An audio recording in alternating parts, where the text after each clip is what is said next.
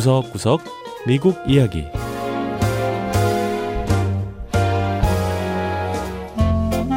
미국 곳곳의 다양한 모습과 진솔한 미국인의 이야기를 전해드리는 구석구석 미국 이야기 장량입니다. 미국에선 동물을 워낙 좋아하다 보니 어디를 가든 꼭 자신이 기르는 반려견을 데리고 다니는 사람들이 있습니다. 바로 이런 사람들을 위해 반려견과 주인이 함께 운동을 할 수 있는 공간도 생겼는데요.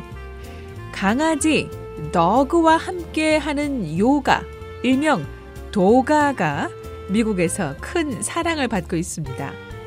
미동부 버지니아주의 한 도가 강습소를 찾아 반려견과 함께하는 요가는 어떤 운동인지 확인해보죠. 첫 번째 이야기, 반려견과 함께하는 요가, 도가.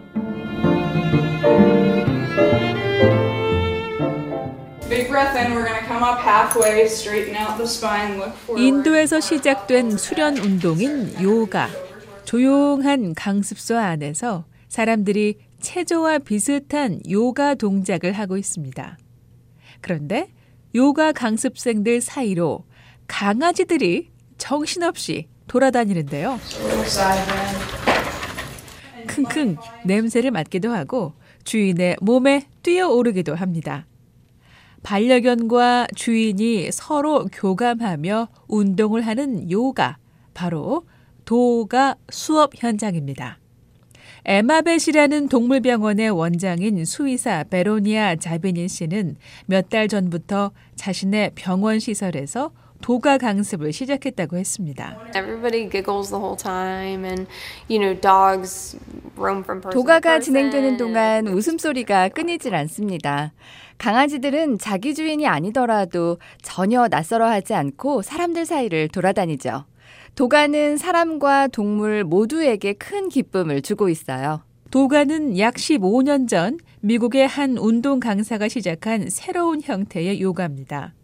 요가의 일부 동작의 경우 개는 본능적으로 할 수 있지만 사람의 경우 오랜 기간 수련을 해야 할 수 있는 동작들도 있는데요. 실제로 퍼피 포즈라고 하는 강아지 자세도 있습니다. 강아지들이 엉덩이를 치켜든 채 땅바닥에 엎드려 있는 모습을 따라하는 동작이죠. 자, 바닥에 엎드린 채 엉덩이만 위로 쭉 올리세요. 애슐리 스튜어트 씨는 원래 요가 강사로 지금은 강아지와 함께하는 도가를 가르치고 있습니다. So it's definitely less focused on the human. 도가는 요가를 수련하는 사람에게 집중하기보다는 사람과 동물의 교감에 좀 더 초점을 맞추고 있습니다. 물론 동물과 함께 하다 보니 예상치 못하는 상황이 발생하곤 해요. 강아지들의 배설물을 수업 도중에 치워야 하기도 하고요. 수업 중에 마구 짖어대는 개도 있어요. 수의사인 웬디 쿠 씨는 이날 처음으로 도가 수업에 참가했다고 했는데요. 수업 시간에 강아지들이 마음껏 돌아다니게 하는 게 좋았다며 강아지들은 호기심도 많고 사랑도 많은데 도가 수업을 하면서 그걸 확인할 수 있었다고 했습니다.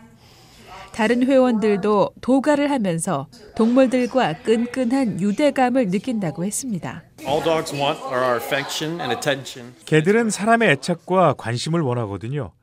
그런데 이렇게 내가 아끼는 개와 함께 몸을 부대끼며 요가를 하니까 최고의 휴식이자 최고의 운동이 되기도 합니다.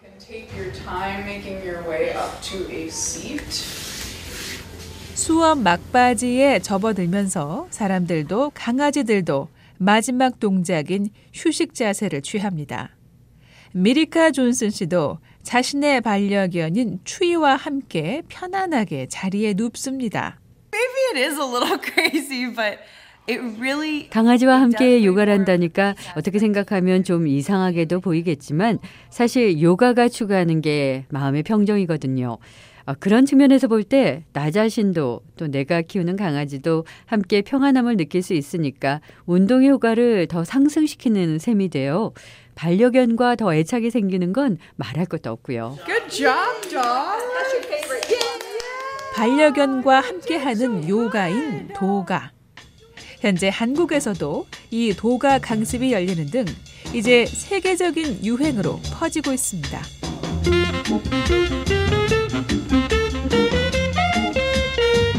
두 번째 이야기, 저소득 임신부들을 위한 건강식 지원 사업 푸드 앤 프렌즈. 임신한 여성들이 신경 써야 할 것이 있습니다. 무엇보다 음식을 잘 챙겨 먹어야 하는데요. 뱃속의 태아를 위해 가장 신선하고 좋은 걸 먹고 싶지만 주머니 사정 때문에 그러지 못하는 임신부들도 있습니다. 이런 여성들을 위해 워싱턴 DC의 한 민간단체가 발벗고 나섰는데요. 임신부들을 위해 무료로 신선한 음식을 만들어 받아라는 Food and Friends를 만나보시죠. 너른 식당에서 사람들이 음식을 용기에 담고 포장하느라 분주하게 움직입니다. 이곳은 Food and Friends가 음식을 분류해 포장하는 시설인데요. 식단과 배달 지역에 따라 음식을 각각 포장한 후 빨간색 보냉 가방에 넣어 배달에 나섭니다. Food and Friends의 캐리 스톨츠퍼스 대표의 설명을 좀 더 들어보죠. And we're partnering with AmeriHealth Caritas DC, which is a Medicaid provider. 우리는 이곳 워싱턴 DC에서 빈곤층을 위한 의료보험인 메디케이드를 제공하는 단체와 협력하고 있습니다. 이 단체를 통해 메디케이드 혜택을 받는 임신부들을 찾아서 이들 여성에게 무료로 음식을 제공하고요. 또 영양적인 부분에 대해 조언도 하고 있어요. 이들 임신부와 또 임산부 자녀들을 위해서 일주일에 18끼의 식사를 제공하고 있습니다. 이 프로그램을 통해 지금까지 약 400명의 임산부를 도울 수 있었어요. Food and Friends의 영양사인 애슐리 헤이즐리 씨는 임신부에게 균형 잡힌 식단이 꼭 필요하다고 강조했습니다. 하지만 경제적으로 어려운 임신부들에게는 가격이 부담되는 식료품도 있겠죠. 아무래도 가장 비싼 식자재를 꼽는다면 단백질류가 아닐까 싶어요. 단백질 함량이 높은 싱싱한 생선 같은 경우는 가격이 꽤 나가기도 하니까요.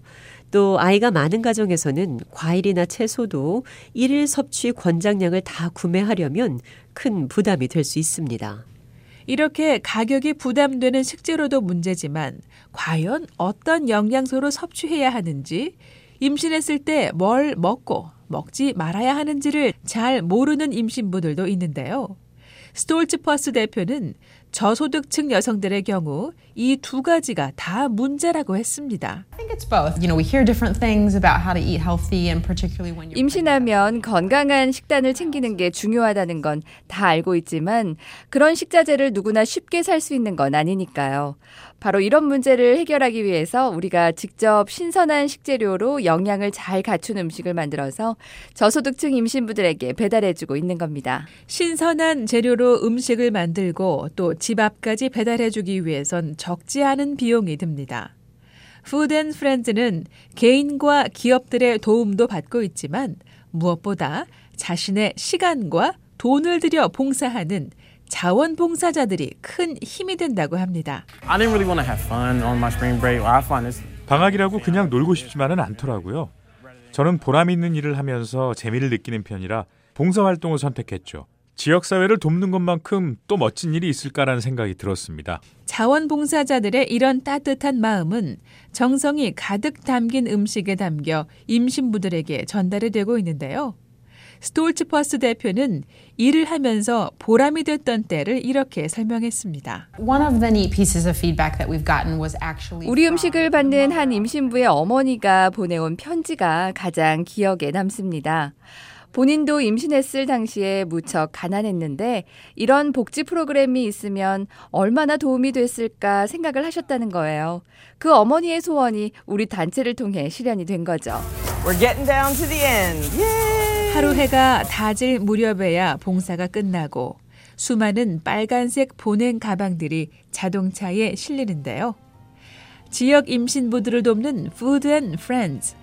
단체의 이름처럼 도움이 필요한 사람들의 배도 마음도 채워주는 좋은 친구가 되고 있습니다.